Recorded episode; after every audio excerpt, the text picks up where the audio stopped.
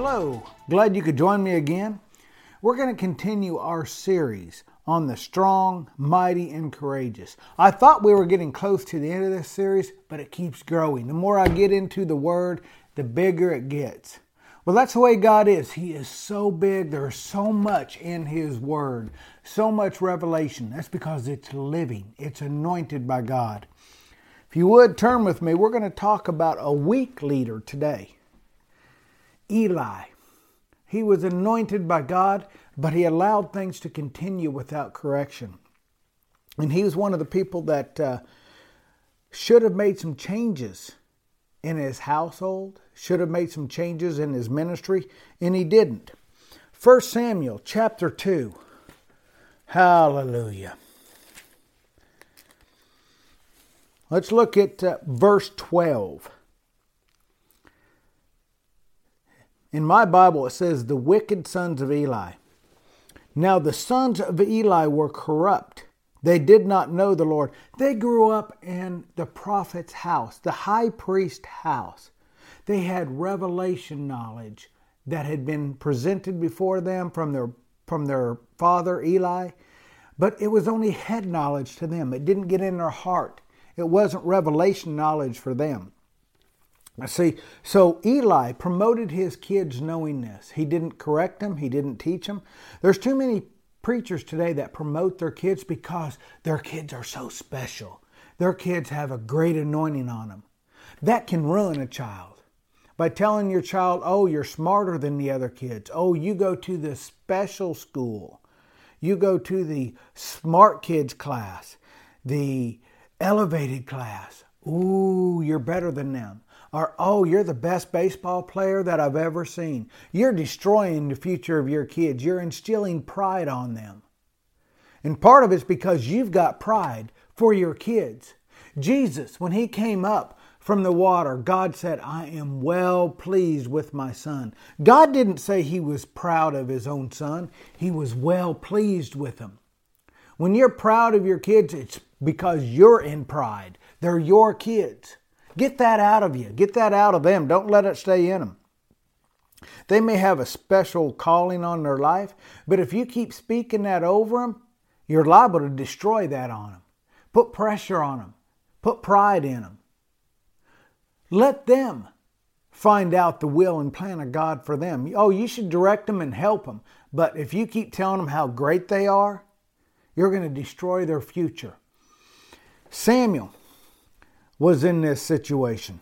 But we're going to talk about Eli first. See, Samuel grew up in the house of Eli, as well as Eli's own sons. But it says, the sons of Eli were corrupt. They did not know the Lord, they didn't honor him. Some, like the Young's Literal says, they were worthlessness. They didn't value God. They did not honor the things of God. Even though they grew up around it, they were so close to it that it became mundane to them, became common. They did not value it. See, he, Eli treated his kids different than he treated Samuel. Samuel was dedicated by his mother from birth to serve the Lord. Eli raised him, corrected him, told him, No, boy, you go back to bed. That's God speaking to you. You get quiet and hear from God. But he didn't correct his own sons because they were special. And as a result, their own, his own kids were destroyed. They didn't even live out their full life. Some people say, oh, they're just kids, they're pastor's kids. They have a lot of pressure on them because they're the pastor's kids. No, if they mess up, correct them, help them. God corrects those whom He loves. If you're not correcting your children and using that as an excuse, it's because you love yourself and you don't want them to be corrected because it makes you feel bad. Well, get a little bit of backbone. Amen? Now, you may not like this, but it's helping you. If you apply it, it's helping you. 1 Samuel 2, verse 16, it says, And if the man said to him, They should really burn the fat first, then you may take as much as your heart desires. He would then answer him, saying, no, but you must give it now. And it, if not, I will take it by force. This is something that the sons of Eli were doing. They were in the temple, they were paid well. And yet they wanted more greed, pride. So what they were doing is they were stealing the offerings of the Lord. That's evil. Evil. It also caused the, the people giving the offerings not to desire to give offerings to God because it wasn't being valued, it wasn't being honored by the priest. In verse 17, it says, Therefore the sin of the young men was very great before the Lord, for men abhorred the offering of the Lord. They didn't honor it, they despised it. And because of that, people despised giving because their offering was not honored. This is holy unto God. This is an evil thing. So, see, basically what happened was the people of the church became like the leaders. The leaders didn't honor it, and so the church didn't. If there's things going on in your church, either correct it and evaluate why is it going on? Do I need to correct it, or is there something in me that I'm not setting the right example of holiness, of honor to the things of God? I'm not saying you've got that in your church, but I'm saying check yourself. Find out if there is something that's not in place. Amen. Well, see, they these young men needed rebuke. They needed correction. They needed removed from their positions. But that didn't happen. Let's look at Samuel. Verse 18 it says, But Samuel ministered before the Lord, even as a child, wearing a linen ephod. Now, this is verse 18. Verse 17 was where the sin of the young men was very great before the Lord.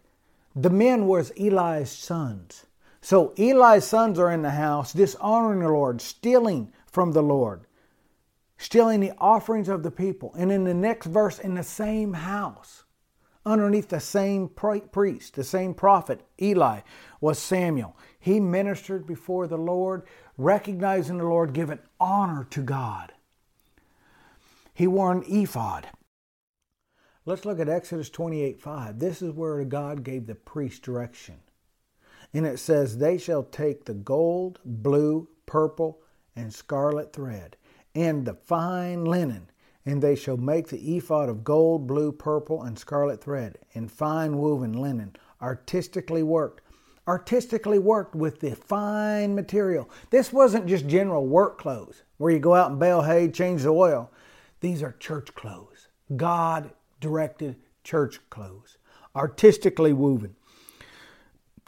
And they were, they were given this direction as the priests were supposed to wear it when they went to church, when they went into the Holy of Holies. It shall have two shoulder straps joined as its two edges, and so it shall be joined together. They're woven, band of ephod, which is on it. It shall be of the same workmanship, made of gold, blue, purple, and scarlet thread, and fine woven. You remember in the New Testament, basically the ephod was the Old Testament breastplate. Well, in the New Testament, the breastplate is of righteousness. God made you right. This was a symbol of what Jesus did. He made us right. If we receive Him as our Lord and Savior, He made us right.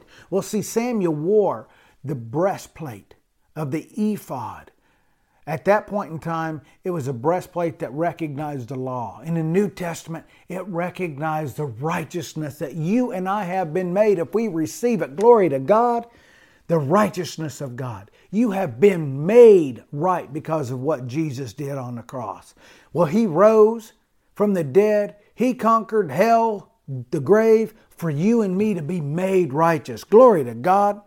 Hallelujah. Well, the point here is wear the proper clothes to church and honor God like Samuel did. Oh, I, I wear some nice clothes to church, not because I want to be seen, I want to honor God. I don't wear the same clothes that I go out and mow my yard with.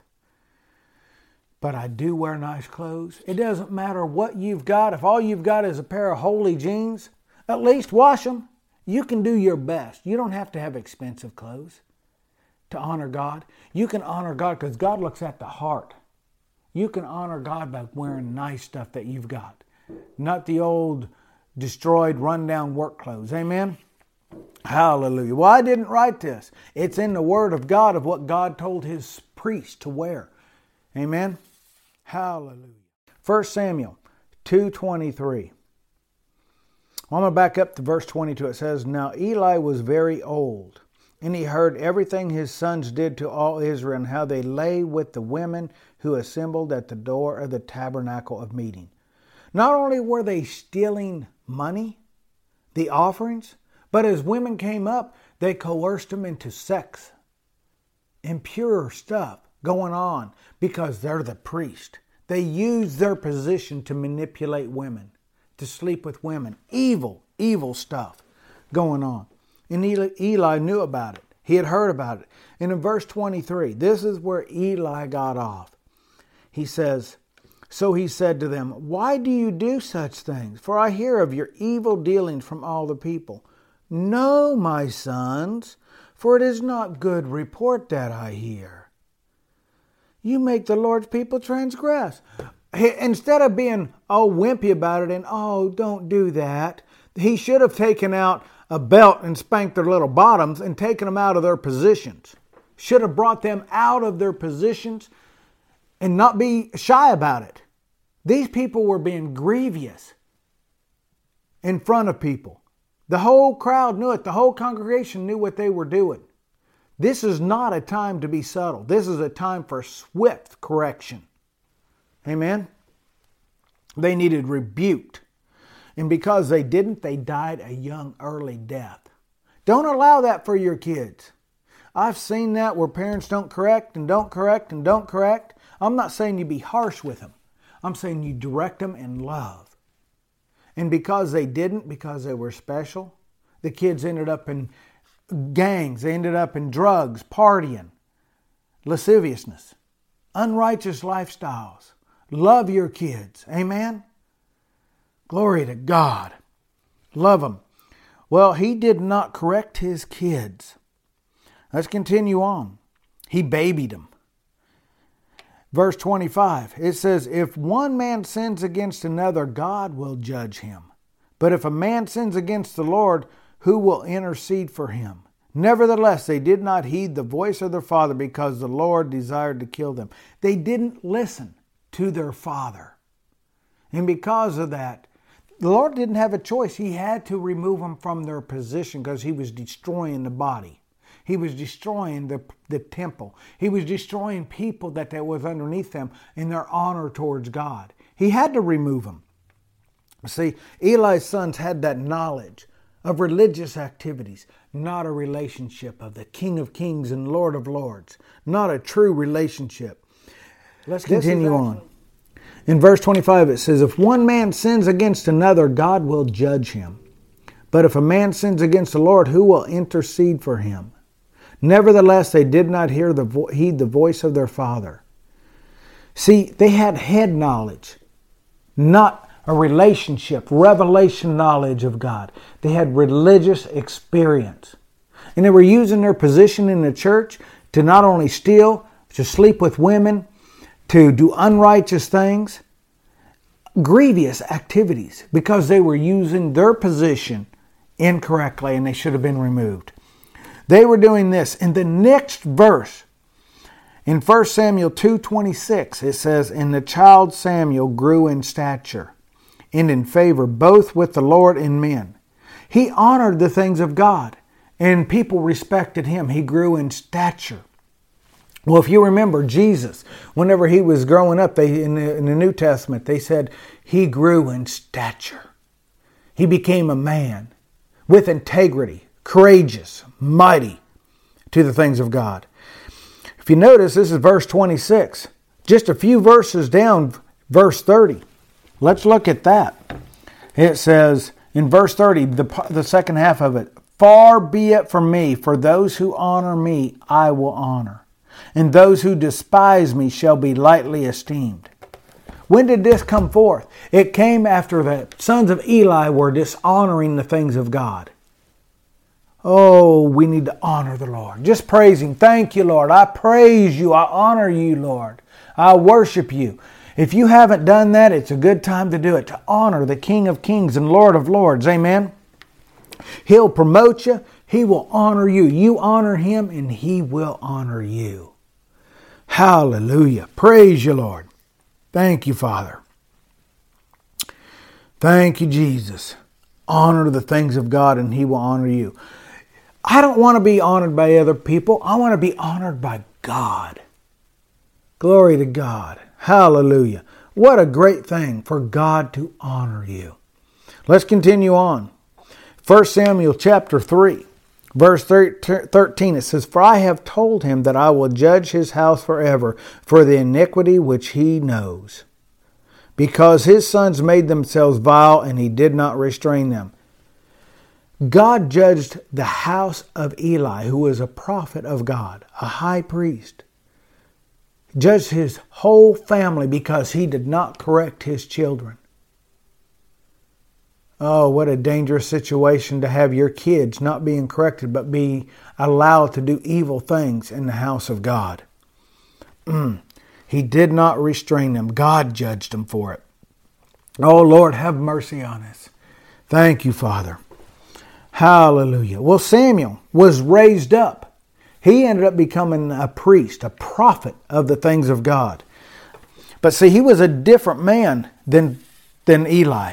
He grew up in the house. Eli taught him stuff, and he grew in stature. Let's take a deeper look at Samuel and his life as he grew, his kids, and some of the same situations that Eli dealt with. But we're also going to look at Samuel and how he dealt with Saul. In 1 Samuel chapter 8 verse 1 it says now it came to pass when Samuel was old that he made his sons judges over Israel. The name of his firstborn was Joel, and the name of his second Abijah. They were judges in Beersheba. But his sons did not walk in his ways. They turned aside after dishonest gain, took bribes, and perverted justice evil. As a result, in verse 6, it says, But this thing displeased Samuel. What displeased him? Because of what was going on with the children, the judges, the people asked for a king. And he was grieved over it. He knew that God didn't want them to be led by a king. God wanted to lead his people. But the people, because of these judges being wrong, they asked for a king. It says, But the thing displeased Samuel when they said, Give us a king to judge us. So Samuel prayed to the Lord, and the Lord said to Samuel, Heed the voice of the people and all that they say to you, for they have not rejected you, but they have rejected me that I should not reign over them. See, Samuel knew how grievous this was and how this could really affect a nation. See, the nation went from being a theocracy a theological, God led nation, to demanding a king to, so that it's a kingdom, the domain of his reign by one man. In the United States, we've got a democratic nation. Some states are republics, like the Republic of Texas. They're better than a dictatorship, but it's not as good as what God had ordained here as a God led, theological led nation a theocracy. Because of that uh, situation where Samuel's kids did not judge righteously, they became a king led nation. And so God raised up a king. He raised up Saul and put Saul, he anointed Saul as king. What an honorable thing for a man to be raised up to be a king.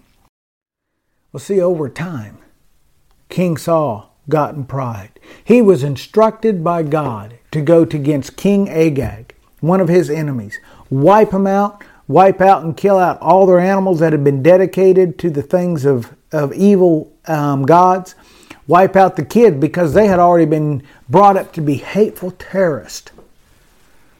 So to go wipe them out, keep, make the whole place clean. The word says, Be holy, for I am holy. King Saul was smarter than God in his mind. He went out, went to battle, but he kept King Agag alive.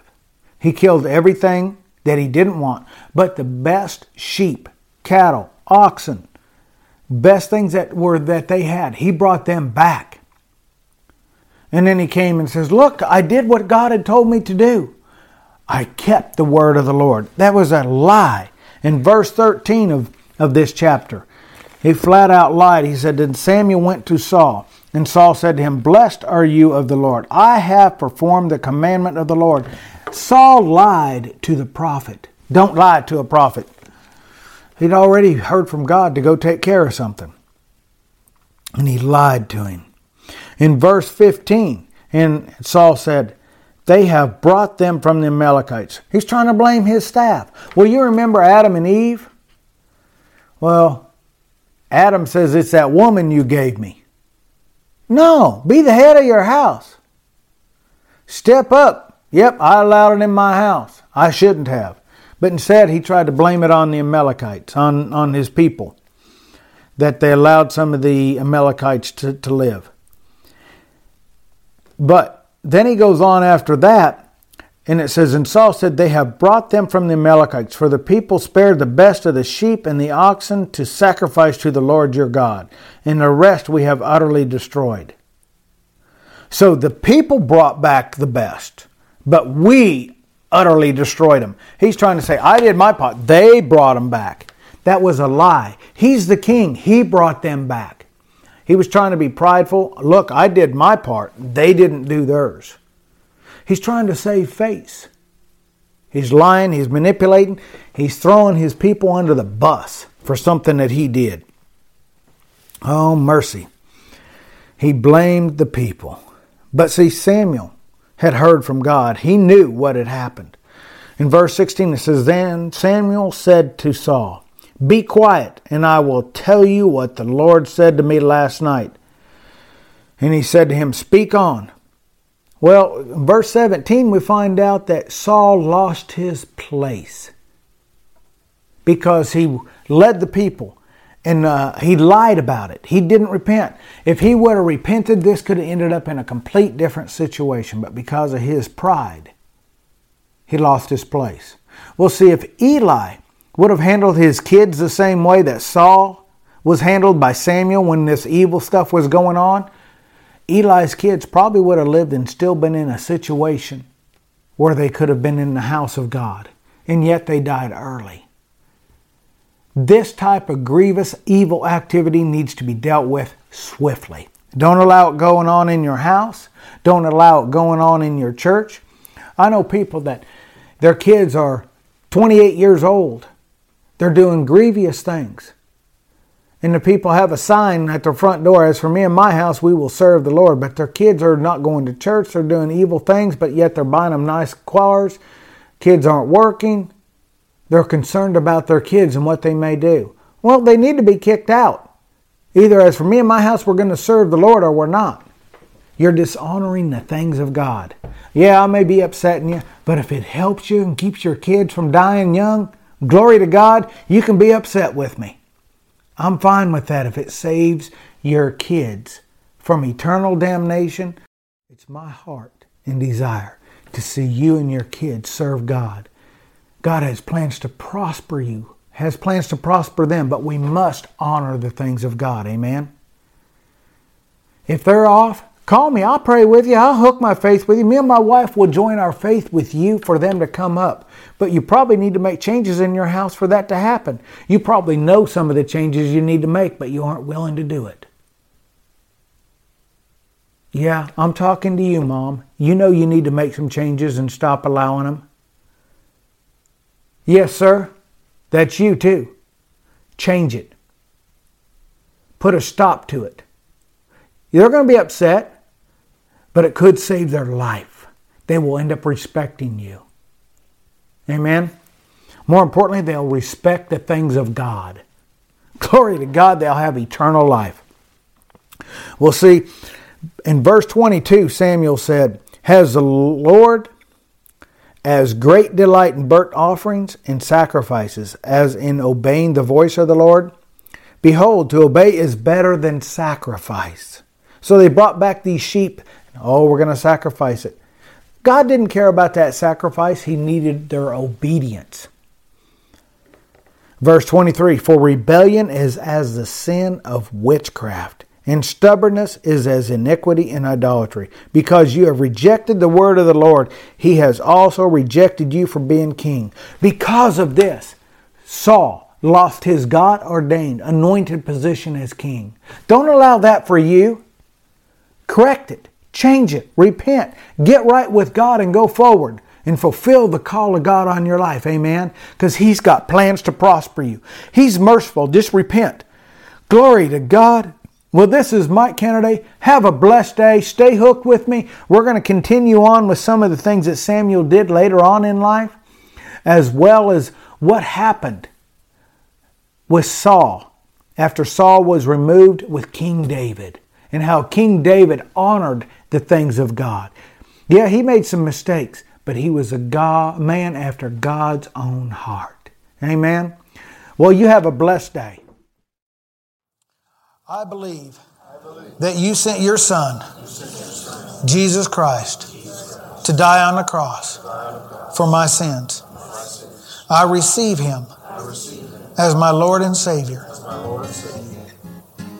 Father, I thank you for your mercy, your grace, and your love. I receive you as my Lord and Savior. And I believe that I will have eternal life in heaven with you. Thank you, Lord. Praise you, Father. Additional teachings like this one by Mike Canaday are available on CD, free of charge, and sent postage paid. Also, you can download this message and many others from our website at www.fqmin.org. To learn more about Mike and Shara Canaday and the vision for Final Quest Ministries, you can contact them through their website or write to Final Quest Ministries, P.O. Box 20305, Bradenton, Florida 34204, or call 417 459 8900.